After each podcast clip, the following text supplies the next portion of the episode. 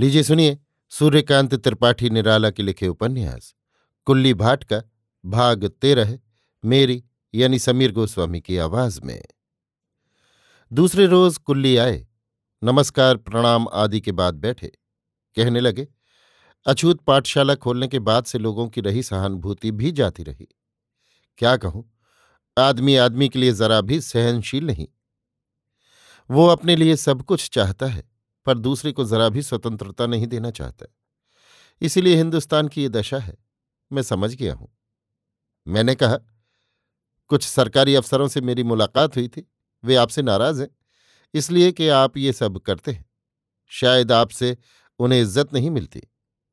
वे नौकर होकर सरकार हैं ये सोचते हैं।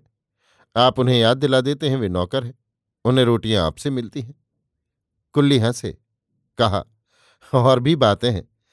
भीतरी रहस्य का मैं जानकार हूं क्योंकि यहीं का रहने वाला हूं। भंडा फोड़ देता हूं इसलिए सब चौके रहते हैं। वो मैम है, सरकार की तरफ से नौकर है, लेकिन बच्चा हो आने जाती है तो रुपया लेती है, और एक की जगह दस दस। मैंने एक धोबिन को कहा, बुलाए और रुपया न दे, ज्यादा बातचीत करे तो देखा जाएगा। धोबिन ने ऐसा ही किया। मैम साहब नाराज हो गई। यही हाल मवेशी डॉक्टर का है। मुसलमान इसीलिए नाराज हैं कि मुसलमान ले आया हूं।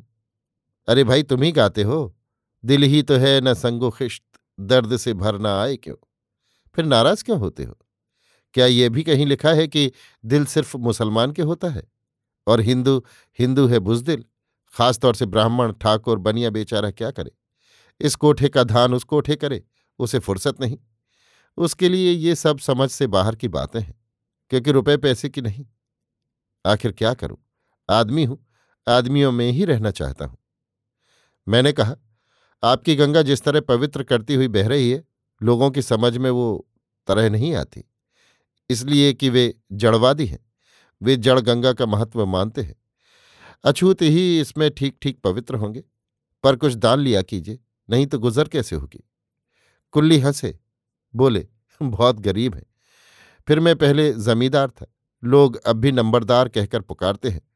आप जानते ही हैं, उनसे कुछ ले नहीं सकता, सिर्फ बत्ती का तेल लेता हूँ। रात को ही लड़कों की पढ़ाई अच्छी होती है क्योंकि बड़े लड़के रात को ही अपने कामकाज से फुर्सत पाकर आते हैं। मैंने कहा, भाभी साहिबा को सुना आपने पूर्ण रूप से शुद्ध किया है? हाँ, कुल्ली ने मुस्कुराकर कहा, अयोध्या जी ले गया था, वहां गुरु मंत्र दिलाया। लेकिन हिंदू बड़े नालायक हैं, इस हद तक मुझे उम्मीद न थी। कहते हैं बिल्ली को तुलसी की माला पहना कर लाया है। कहकर कुल्ली खुद हंसे, फिर कहा, यहां महेशगिरी के मठ से कुछ रुपए माहवार मिलने की उम्मीद है। कुंवर साहब सेमरी चेयरमैन हैं यहाँ के ट्रस्ट के। मैंने उनसे निवेदन किया था, उन्होंने देने का वचन दिया है, लेकिन यहाँ के जो लोग हैं वे विरोधी हैं। मैंने कहा, यहाँ कौन कौन है आप कहिए, मैं मिलकर उनसे कहूँ। उदास होकर कुल्ली ने कहा, वे लोग ना करेंगे। मैंने नाम पूछा, कुल्ली ने नाम बताए। मैंने कहा, अच्छा नंबरदार, ये लोग आपसे नाराज क्यों हैं? कुल्ली ने कहा, सच बात कह दो, जब मैं मंत्र लेवा कर आया तब एक ने बड़े भले आदमी की तरह मुझसे आकर पूछा, कहो नंबरदार कहाँ से मंत्र लेवाया? मैंने बतलाया, यहाँ से एक आदमी अयोध्या जी गया और वहां जाकर पूछा कि राय पटवारी दीन की स्त्री को मंत्र दिया है, तो क्या ये मालूम कर लिया गया है कि वो किस जाति की है? गुरुजी के चेले ने पूछकर कहा कि राय पटवारी दीन की स्त्री है बस।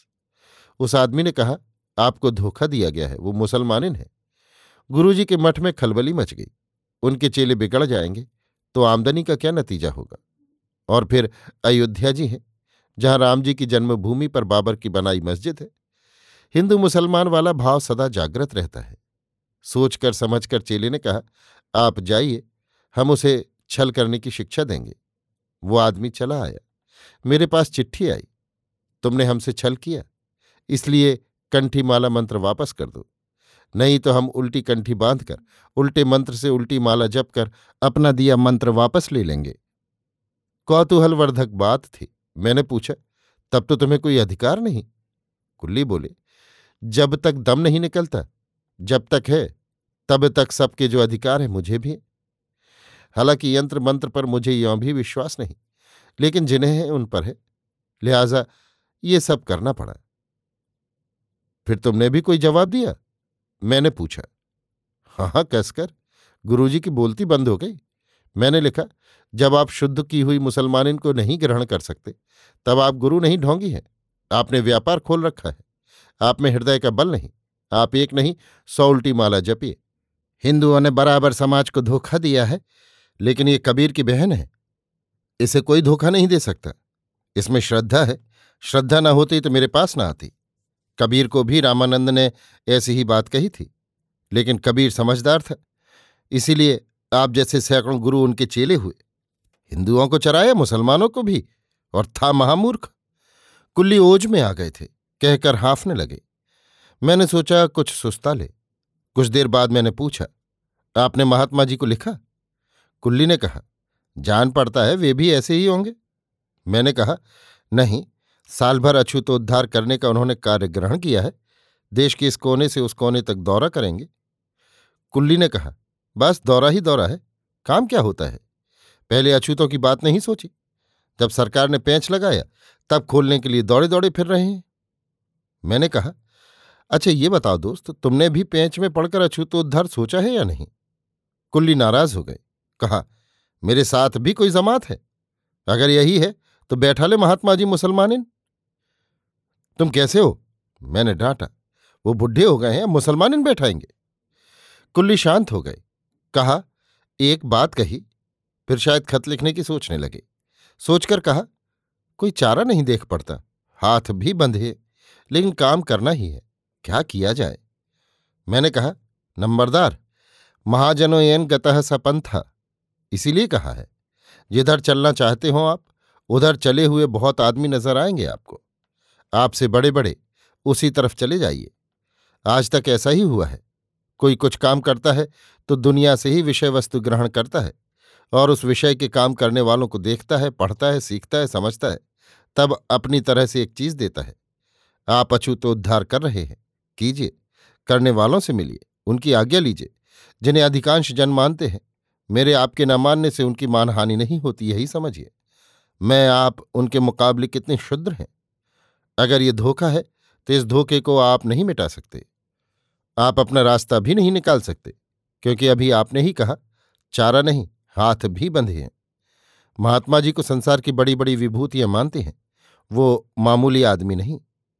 कुल्ली कुछ देर स्तब्ध रहे, फिर सांस भरकर बोले, यहाँ कांग्रेस भी नहीं है। इतनी बड़ी बस्ती देश के नाम से हंसती है, यहाँ कांग्रेस का भी काम होना चाहिए। कुल्ली की आग जल उठी। सच्चा मनुष्य निकल आया, जिससे बड़ा मनुष्य नहीं होता। प्रसिद्धि मनुष्य नहीं, यही मनुष्य बड़े बड़े प्रसिद्ध मनुष्य को भी नहीं मानता, सर्वशक्तिमान ईश्वर की भी मुखालफत के लिए सिर उठाता है, उठाया है। इसी ने अपने हिसाब से सबकी अच्छाई और बुराई को तौला है और संसार में उसका प्रचार किया है। संसार में कब उतरा? मैं कुल्ली को देख रहा था। एक सांस छोड़कर कुल्ली ने कहा, मधुआ चमार की औरत को कल तेज बुखार था, देखने जाना है। अस्पताल अगर ना ले जा सका तो डॉक्टर साहब के पैरों पड़ूंगा। देख लें, फीस के रुपए उसके पास कहाँ। मधुआ काम पर गया होगा, उसका लड़का ढोर चराने। कहकर नमस्कार कर कुल्ली उठे। मैं देखता रहा, तेज कदम वो चले गए। मैं उठकर महेशगिरी मठ के मेंबरों से मिलने गया। मेंबर वे ही होते हैं जो प्रतिष्ठित हैं। जो प्रतिष्ठित हैं उन्हें अप्रतिष्ठा की बातें सब समय घेरे रहती हैं। पहले लालाजी मिले, बड़े सज्जन हैं। दर्जी की दुकान पर खड़े थे, कोई कोट सिलने को दिया था। कपड़े के शौकीन हैं, घर के साधारण जमींदार, मेरे घनिष्ठ मित्र। दर्जी कई बार उनके मुंह पर कह चुका है कि रायबरेली छोड़कर दलमऊ में वो इसलिए है कि लाला साहब ने उसे पहचाना है और उसने लाला साहब को। अगर मन का काम न मिला तो कारीगर का जी नहीं भरता। लाला साहब एक एक अंग नपाते हैं और देखते हैं ठीक बैठा या नहीं। मुझे देखकर प्राचीन पद्धति के अनुसार लाला साहब ने प्रणाम किया। दर्जी ने भी हाथ जोड़े। आशीर्वाद मैं देता नहीं, नमस्कार करता हूं या खीस निपोड़ता हूं। एक दिन मेरे पुत्र ने लड़कपन में पूछा था, बप्पा कोई पैर लगता है तो आप असीस क्यों नहीं देते? मैंने कहा, मामा के यहाँ रहते रहते तुम्हारी जैसी आदत हो गई, मेरी वैसी नहीं हो पाई। मित्र ने डांट के साथ पूछा, क्या है? मैंने कहा, सुना तुम महेशगिरी मठ के मेंबर हो, तुम्हें लोग मानते भी बहुत हैं। मेरे मित्र हो इसलिए समझदार हो, मैं भी मानता हूं। एकांत की एक बात है।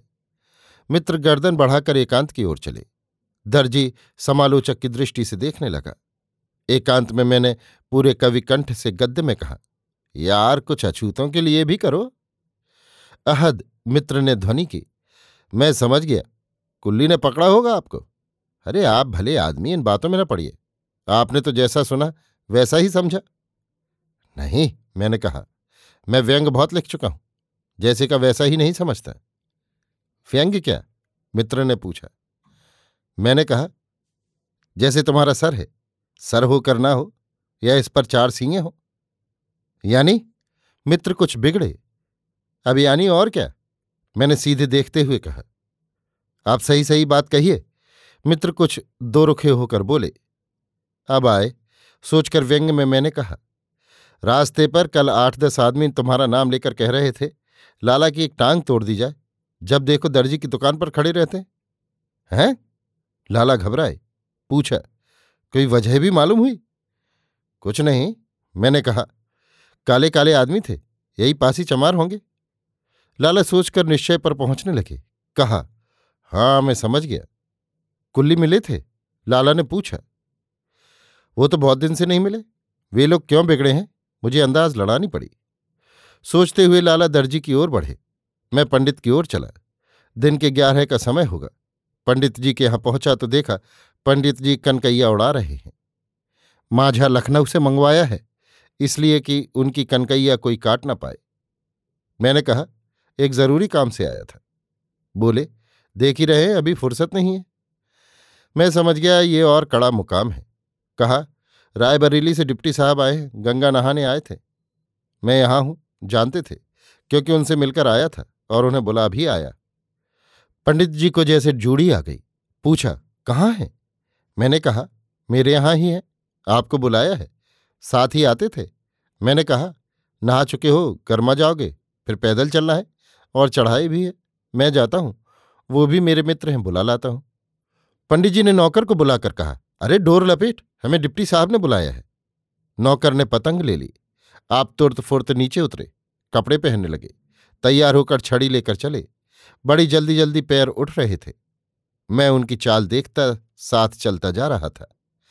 आधे रास्ते पर आकर पूछा, अपने हलके के महादेव प्रसाद जी हैं?